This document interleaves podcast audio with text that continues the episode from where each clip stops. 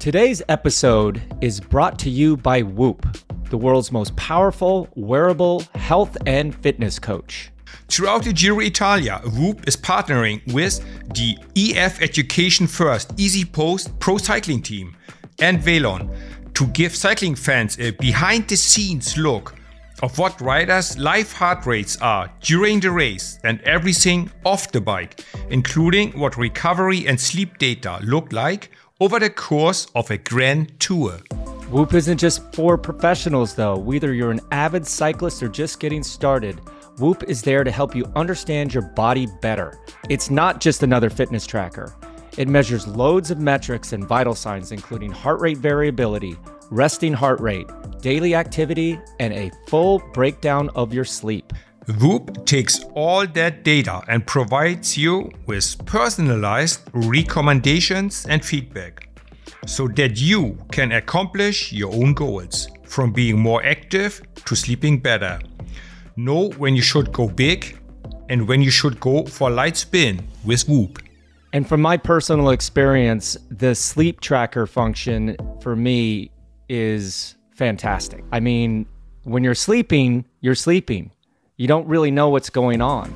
But in the morning, when you can go back and look at how much REM sleep, how much deep sleep, how much time you spent awake, and then get an overall recovery score from that, it can definitely set you on the right path during the day. And they just released their all new 4.0. It's even smaller and smarter, designed with biometric tracking, including skin temperature, blood oxygen, and more. So go to whoop.com, that's W H O O P.com, and enter the code BOBBY, B O B B Y, all uppercase, at checkout to save 15% today. Our coach thought his watch was broken because we were going so fast. But it was the truth. And this was the first time I realized, wow, we can do a, a world record.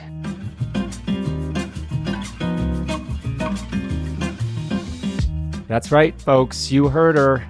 Here we go. National, European, world, and Olympic champion, as well as world record holder in the team pursuit. Lisa Brennauer joins us today on Bobby and Jens.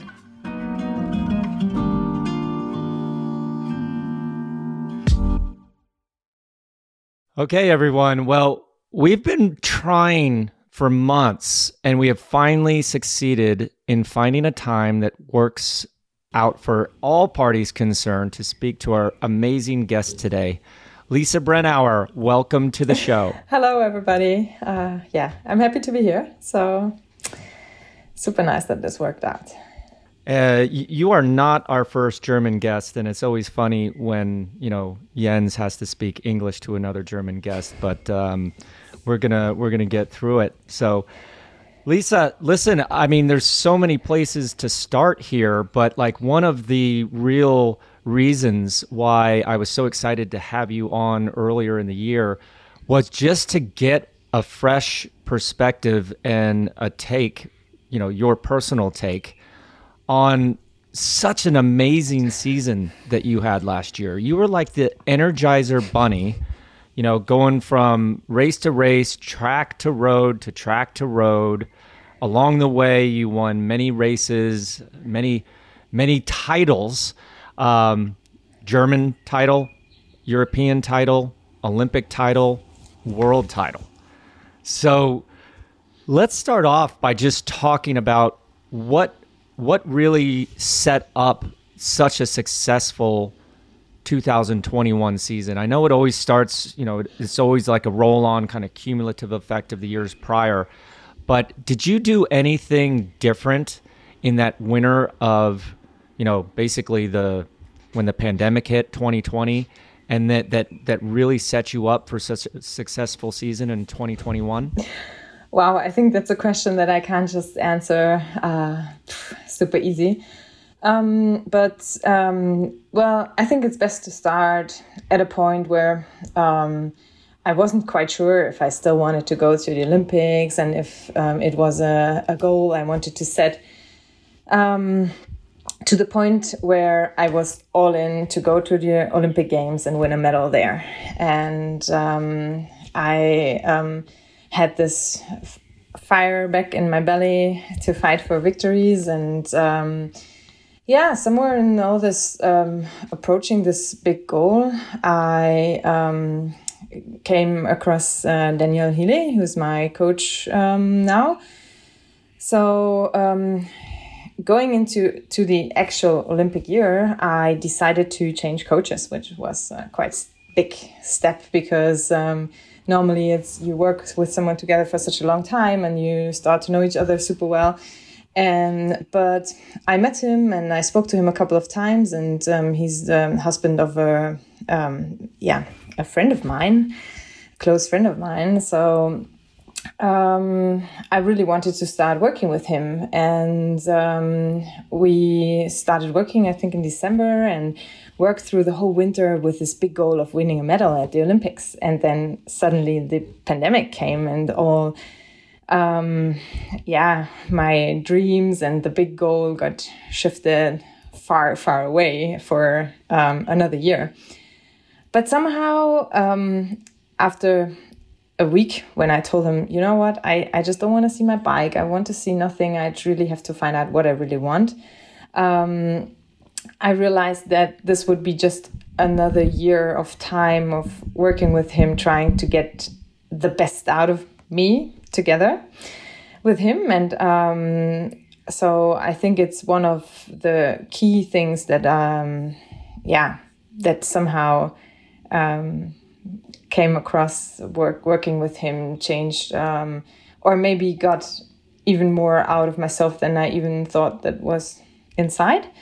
And um, so that was definitely a, a, a very big point, um, the main point that I changed um, somewhere in those, yeah, the last year approaching to the Olympic Games here. Yeah. So now you have me curious because he made you into such a stable rider who could perform for a very long time at the highest level and changing from the road to the track and back. What did he change? Did he took a different approach to your diet? Did you train more hours, less hours, more intensity, less intensity? Uh, did you go to the gym? What what did he change to make you such a good or to guarantee you such a good season? Yeah, so I think you know, like coaches in general, they are on a really high level, and everybody like. I don't want to even say that my coach before was like he was a good coach too, you know, like he he um, did build me up to such a high level, and when Daniel took me over, he already got me on a super high level, and then it was I think the fine tuning that uh, worked out super well. Um, is definitely a big point. So before that, and that's actually how I got talking. Um, I got into talking to him because I really love uh, work in the gym, but I always um, gained so much weight, and I'm I'm not a super skinny rider, so I can't afford any extra kilo just because I. Um, uh, whenever I walk past a gym, I I already put on muscles. So um, um, and I told this to him when we were walking around the lake here in the Allgäu area, and he said, "Oh wow, that sounds strange to me because I think." Um, you just maybe do it not the correct way. So I want to try something. I, I, I could teach you something. And gym was definitely a key part of that that I started doing again and I haven't done in years before. So that was definitely one part.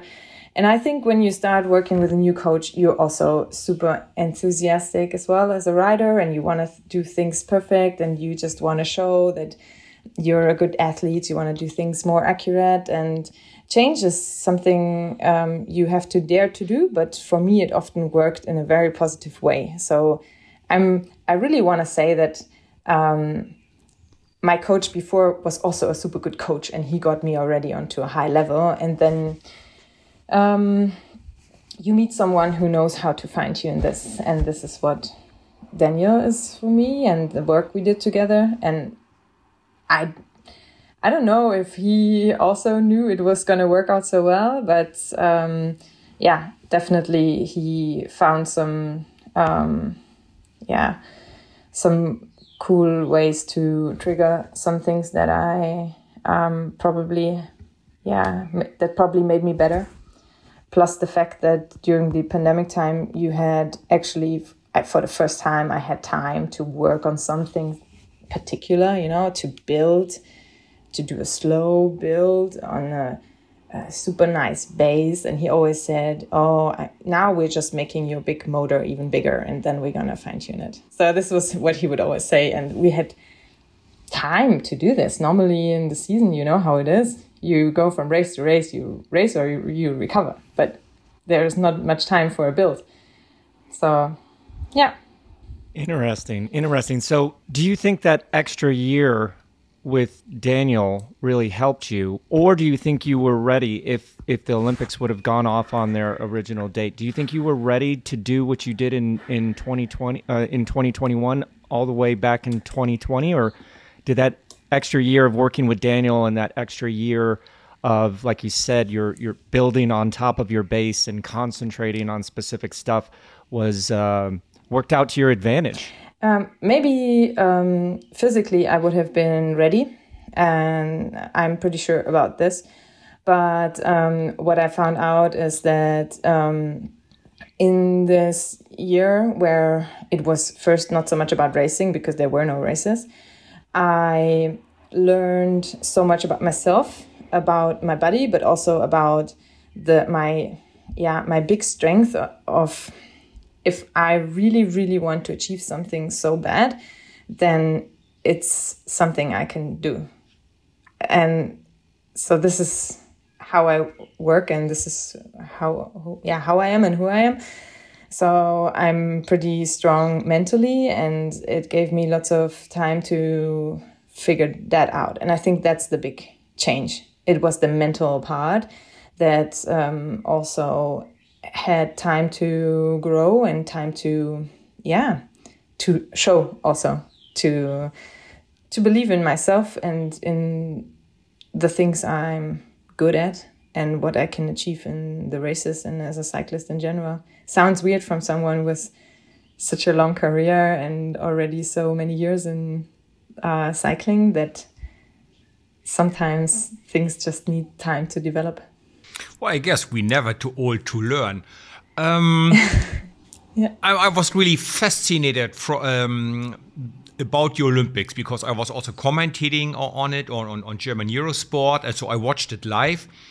Um, when you and the other three girls or women were sitting in the plane flying to Tokyo, where did you see yourself sitting in a plane on the way to the Olympics? And when did you start to believe we actually have a chance to win this? Or did you knew it all the way? no, I think um, we we didn't know. So um, we came from pretty far back in the rankings. Um, when first time in the World Championships 2020, we won a bronze medal. We were somewhere suddenly we were able to win a medal in the team pursuit. Um, but we had no idea how it would go one and a half years later because there were no races. So we had no idea. Plus, we had some um, uh, personal issues with one rider of us. She she got sick and she couldn't come with us to the Olympics. So we were not even our usual squad, let's say.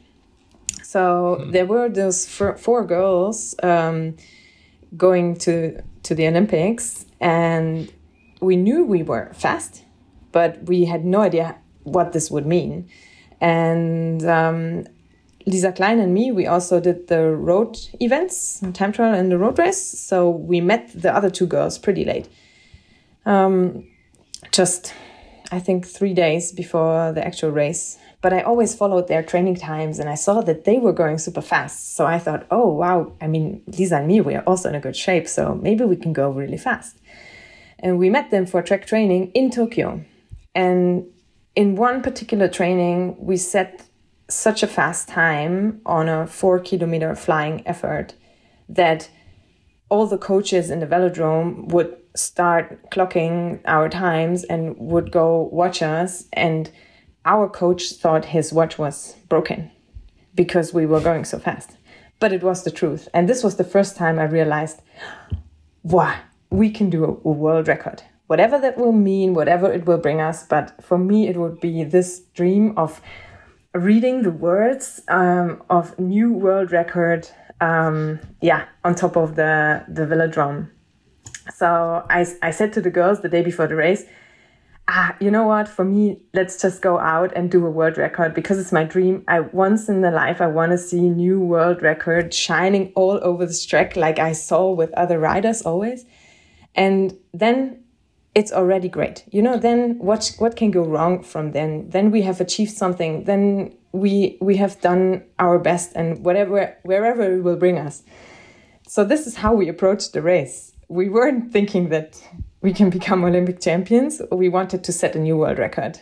And then, um, yeah, from then on, you know what happened. We didn't only set one world record, but three in a row. And it was for us, um, yeah, a little bit crazy too, actually.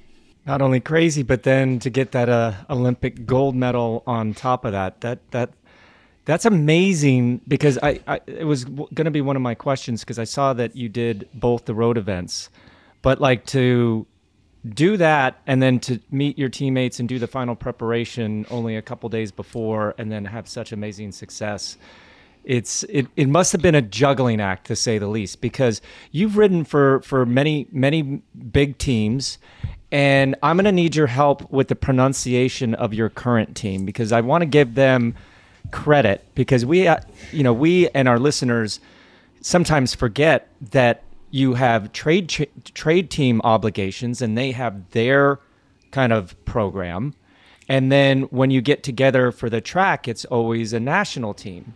So it's different coaches, different objectives, different priorities. So please tell me, most importantly, I'm sure most of our listeners know how to pronounce it, but tell us how you pronounce your team and tell us a little bit about your sponsor on the road. So, my team is called Ceratizit WNT Pro Cycling Team. And um, is, um, yeah, um, a cutting tool um, company. So, um, yeah, they're producing and selling cutting tools uh, for the big um, drilling machines and tooling machines. And yeah, we are 16 riders um, in our roster and um, um actually, uh, yeah, mixed team from all over the world, I would say.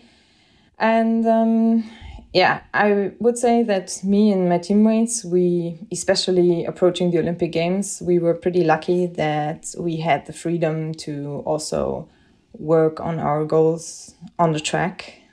And it was not only me, but also like Kirsten Wild from the Netherlands and Julie Leth from Denmark. And some of us, um, yeah, had also their big dreams on, on the track. And we got really great support in choosing the yeah the race schedule in a way that would support the goals for the track um, as well, but still uh, fulfilling our commitments for the road team. And I think it's a big question of um, um, a, making a, a, good plan together, um, so that everybody's on the same page and that they're not um, yeah too many uncertain things. And I think then that's something you can do as a team and as a rider um, if the focus is right. So I'm very happy for the support we get there. And um, yeah, I got in the past years uh, from them because it's never just yeah it's never just the rider it's always the team behind and in my case it's uh, was a huge part of my success in the last years now we talked so much about the good and easy things in life and success, but um, earlier this year you had Corona. Is that correct? Yeah, and you uh, you missed one of your biggest races, right? How was that? yeah, it was really really hard for me. Um, I um, one main target of the spring campaign was um, yeah, Paris Roubaix. Um, I've been fourth there last year in our first ever edition, and you can only imagine how much I wanted to be on the podium this year. So um, I've been on a good way and preparing um, well, but yeah, I mean, it's a story that hits us someone uh, all, I think, and a lot of riders in the peloton. So I, I had Corona, and so I had to skip Paris Roubaix. It was really not easy for me. Um, such a big dream, such a great race, um, and one of my favorites. So yeah, I, I missed it, and actually I I still struggle a bit to come back. I I have still some headache, um, so I have to be very careful with training at the moment. I did all the medical checks, of course, and everything is fine, but there is still this headache that um, yeah, keeps me away from racing at the moment, and I don't like it so much. Yeah, you you're absolutely right. I I dodged it for two and a half years, and just a couple weeks ago, I finally got it, and um, not not nearly as bad as uh, some of my friends, but it's it's it's a real thing. There's no doubt about it. And the brain fog thing for me, not so much the headaches, but the the concentration has been a little bit of a challenge. If you want to get more out of your free time, sign up to Outside Plus. For less than a dollar a week, you can get six print and digital issues of Peloton magazine, exclusive membership content from VeloNews.com, access all the premium content from the whole Outside family, including Yoga Journal, Backpacker, Ski, Outside Magazine, and many others. And that's not all. There are discounts of the hottest gear and biggest events, access to Gaia, GPS, and Trailforks, as well as virtual health and fitness courses. It's $350 of value in one $99 annual subscription. But if you head to velonews.com forward slash outside plus and enter BJPOD25, all one word, lowercase, at checkout, you will receive our special 25% discount and make a good deal. Great. And now back to our chat with Lisa.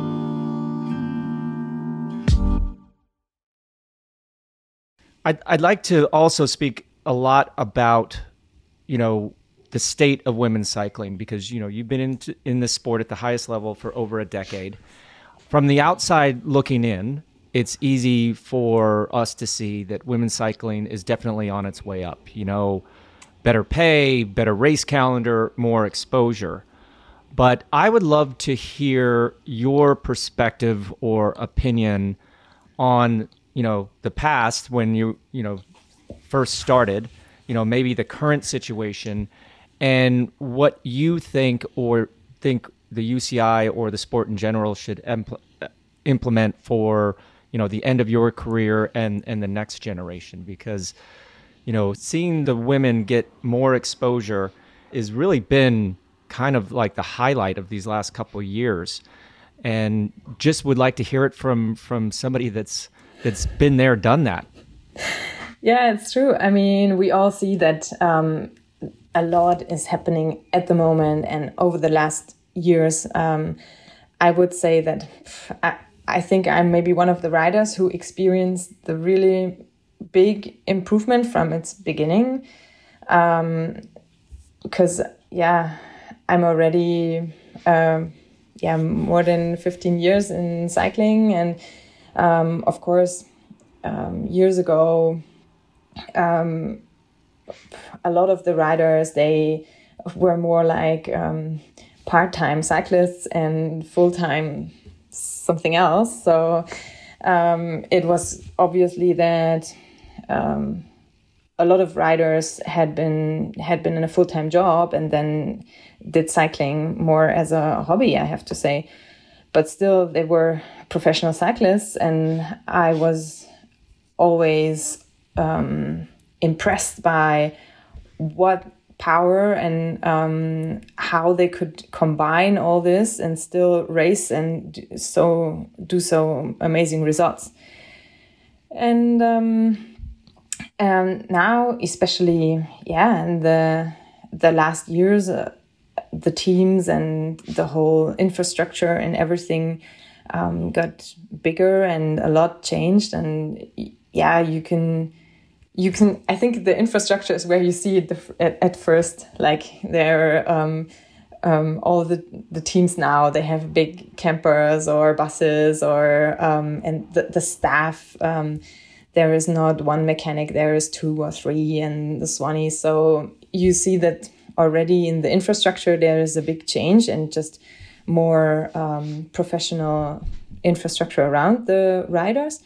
But of course also um, you saw the wages increase now also with the minimum salary and the UCI bringing up the World Tour and uh, World Tour teams structure with a lot of benefits for the riders um, that um, make it so much easier to um, make the choice whether or not you're gonna start a professional career or you're gonna go full time study something or you need to go to have a full time job. Now your choice is: Do I want to become a professional cyclist, and is this um, this is gonna be my job? And I think that has been the the biggest change in the past, uh, combined with more and more races being shown on television, being um, yeah, especially online, you can follow so much of our races now, and we get so much cool feedback whenever you see uh, women's races um, somewhere. And um, yeah, back to your question about what would need to, or what I think where where we are at and where we want to go. I think that's not where women's cycling um, wants to be yet. Like I, think that there is not not the end yet. That this is not where um, we want to be and where we can be. I think it's still this improvement ahead of us. Um, and a lot of it has, of course, to do with visibility, like um, how they show how races of us are shown on on television, how people can access um, can have access to the pictures of the race. I think it's a, a big question also for sponsors to invest into women's cycling um, and um, big part of the process that we are in the middle of right now, I would say. Another fact I like about um, the modern woman cycling is that, for example, Lizzie Deignan, she had a baby break and came back and is back at the highest possible level. Or um, Kristin Armstrong going on a baby break and coming back and winning another Olympic medal. So that's another part where I believe um, modern women's cycling is a little better and easier, better organized. But um, Lisa, um, if you could choose, would you rather race Paris Roubaix on the same day like the men and arrive an hour before them, an hour after them? Do you think it's better to have it on the same weekend? Or would you go, no, I want a women's Paris Roubaix the weekend before the men's Roubaix? or the Giro Italia, the Tour de France. Do you believe it is good for you, for the woman, uh, to race alongside with the men, or you want to have your own calendar, or how, how do you see all that? Um, it's a really good question because, and I've asked this question myself actually before, um, because there is always this: if we race on the same day, um, who will watch the women's race if the men's race is already on television? But while we are racing, the crowds and the people there, and um, we get we get all of this live. So that's the cool thing about racing on the same day is that all those people watching there and this atmosphere. Um, yeah, like at um, Flanders, for example um, you, you get all those crowds and the goosebumps feeling because there's so many people. And um, you don't have that I, I mean it's hard to say like in in some races even if they're only women's races um, we get to experience this. There is um, um, especially the races in great britain for example this is people are crazy about women's cycling, and so we we get the crowds for just us, and it's an amazing feeling. Um, so what I want to say is, if we if we race on the same day, we get the crowds, but maybe not the TV. Um, because it's it the if the people watch the men's race um, they probably don't watch the women's race on the television or it's super hard with the broadcasting um, so this is the advantage if you race the day before. You can follow the full women's race from start to finish and um, follow the men's race on the next day as well. So it's an it's a really hard question to answer but i have to say that for me personally i really liked to race on the same day as the men's. Um, and uh, because of the atmosphere. And i think that honestly, it it the last years when the races developed and started getting more connected to the men's races, um, I I always found it a positive development. I have to say. Want to add a quick question? Um, the problem with the visibility on television shouldn't be a problem because just look at all the technology we have these days. Look at us. I sit about 800 yeah. kilometers north of you. Bobby sits about 5,000 kilometers away from us. We both, or we all three of us, see each other in a crystal clear quality. So, what TV could do, I believe, fairly easy, is every now and then to cut the men's race and show 50 minutes woman race. Go back 50 minutes men's race. Or if something dramatic happens at the men's, at the women's race, a crash or an attack, we cut straight to the action and then go back to the other race. I believe that it should be, um, just in terms of technology, it should be easy to actually have a split screen and show both races on the same day if the people want. Yeah, and I, I think this would be a great thing actually. Um, but you you see also now um, sometimes when there are women's races and they get broadcasted, um, we don't have as many motorbikes, TV motors as we would need to show how exciting the race actually is. So often I I when I watch it back afterwards, I see that oh now the now this TV motorbike can only show the lone leader how she's riding on her way to the victory, while the exciting thing is happening in the group after. They are fighting, they are trying to get back, they are attacking. This is where the race is happening, the excitement is going. And so there is still a big, or there is still this difference. And I think it's something, yeah, to work on, to improve, and something we would need to make it even better in the future. But yeah, I'm a friend of process, and I think that it's um, if things are going in the right direction, it's it's it's good, and it has to be a stable way. Um, so I think it still needs a little bit more time, but the way is definitely the right direction. Yeah, I agree. There's always uh, a way to improve it. If there's a will, there's a way. No doubt about that. Um, next, kind of transition question. You know, on the men's side, we see youth being the focus as these young men are basically stepping into the World Tour peloton and, and winning very young. But in the women's races, it seems to be the older, more experienced riders that are, you know, succeeding, winning the biggest races. Um, do you agree with that? And if so, what do you what is your take on the reasons behind the more experienced older riders winning in the women's peloton? Um, well, I would say that in the big overlook, you're right. Like um, it, there are always one or two super young, very talented, and um, riders that break through very, very quickly and that um, have huge successes. Um, yeah, directly in their first years in the women's peloton.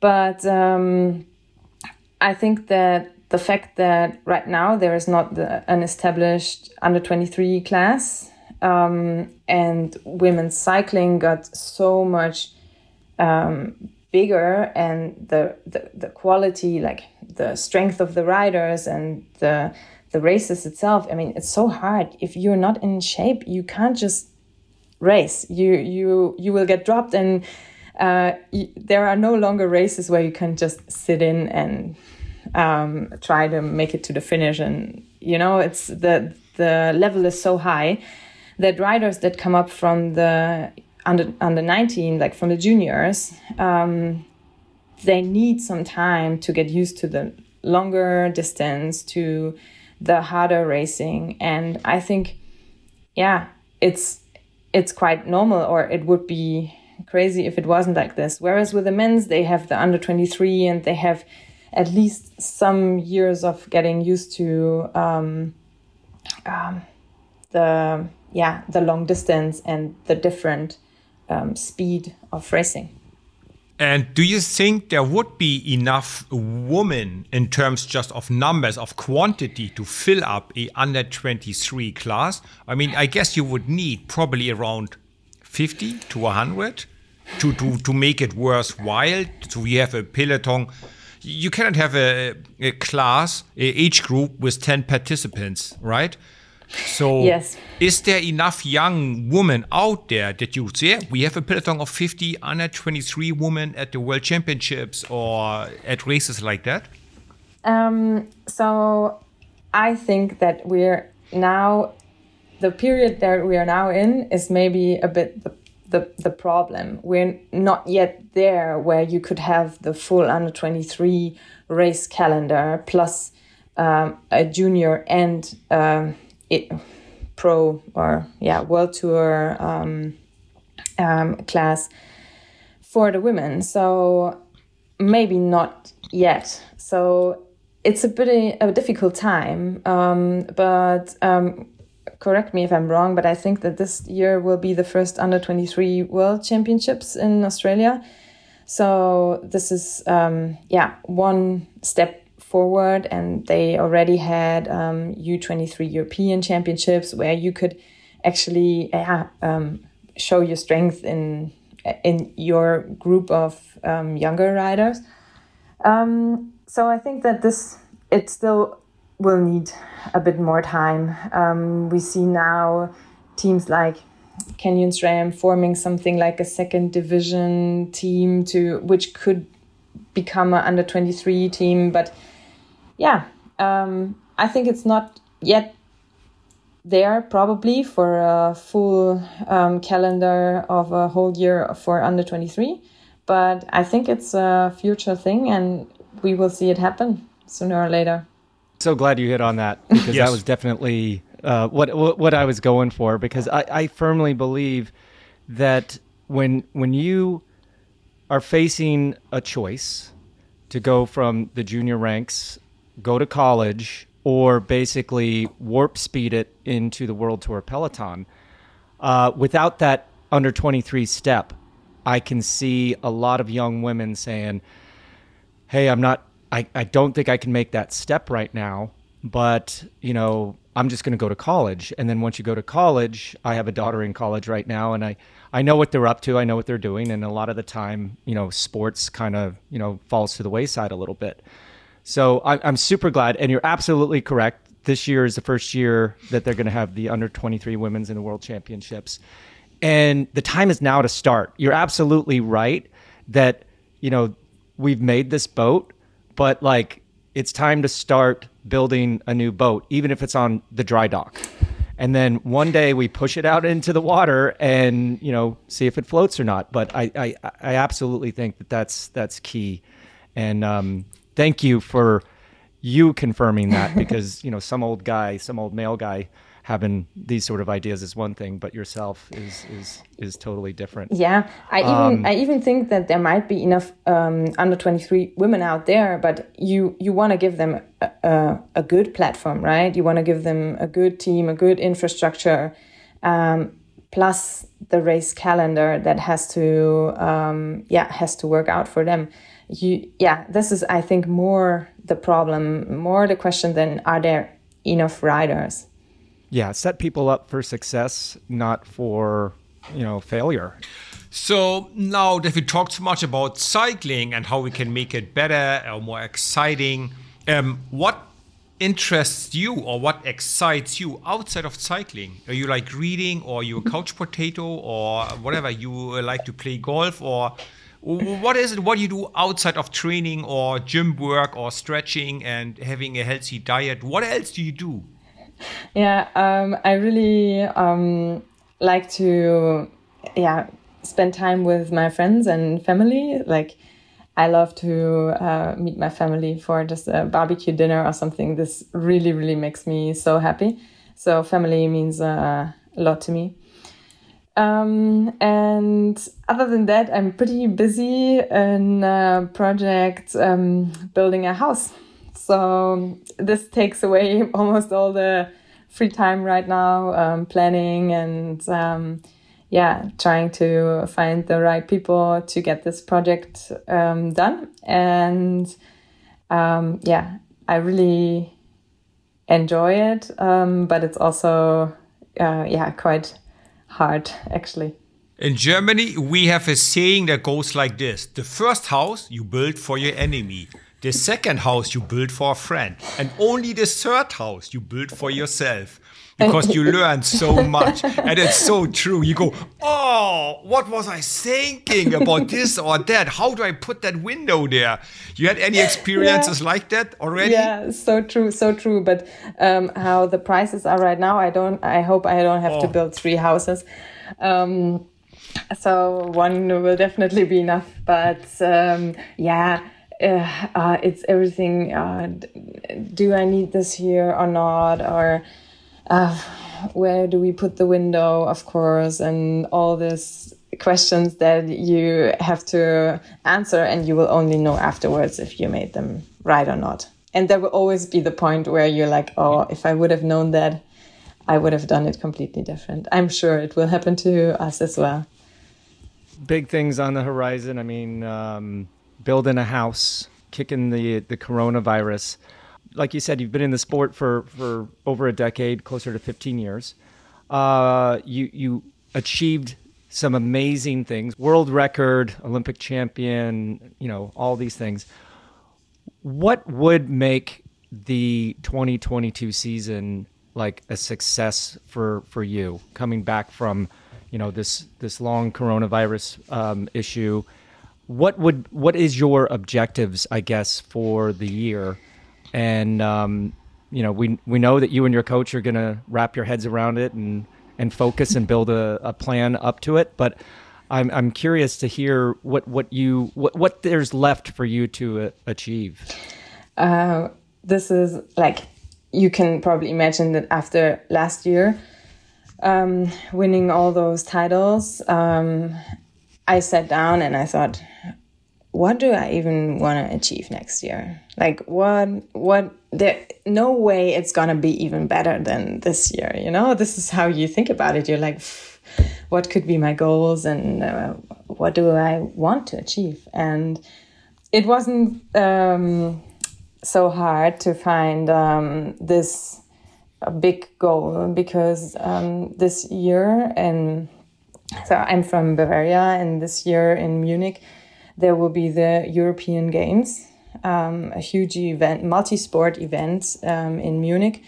And um, it it was my dream to race there in the team pursuit with the rainbow jersey and um, yeah of course uh, um, i want to win a gold medal there with the team pursuit squad and um, definitely those european games of course, there's also road and uh, time trial, but it's it's again all in within ten days, uh, all the different disciplines. So European Games this year will definitely be um, the highlight and the thing that I aim for the most.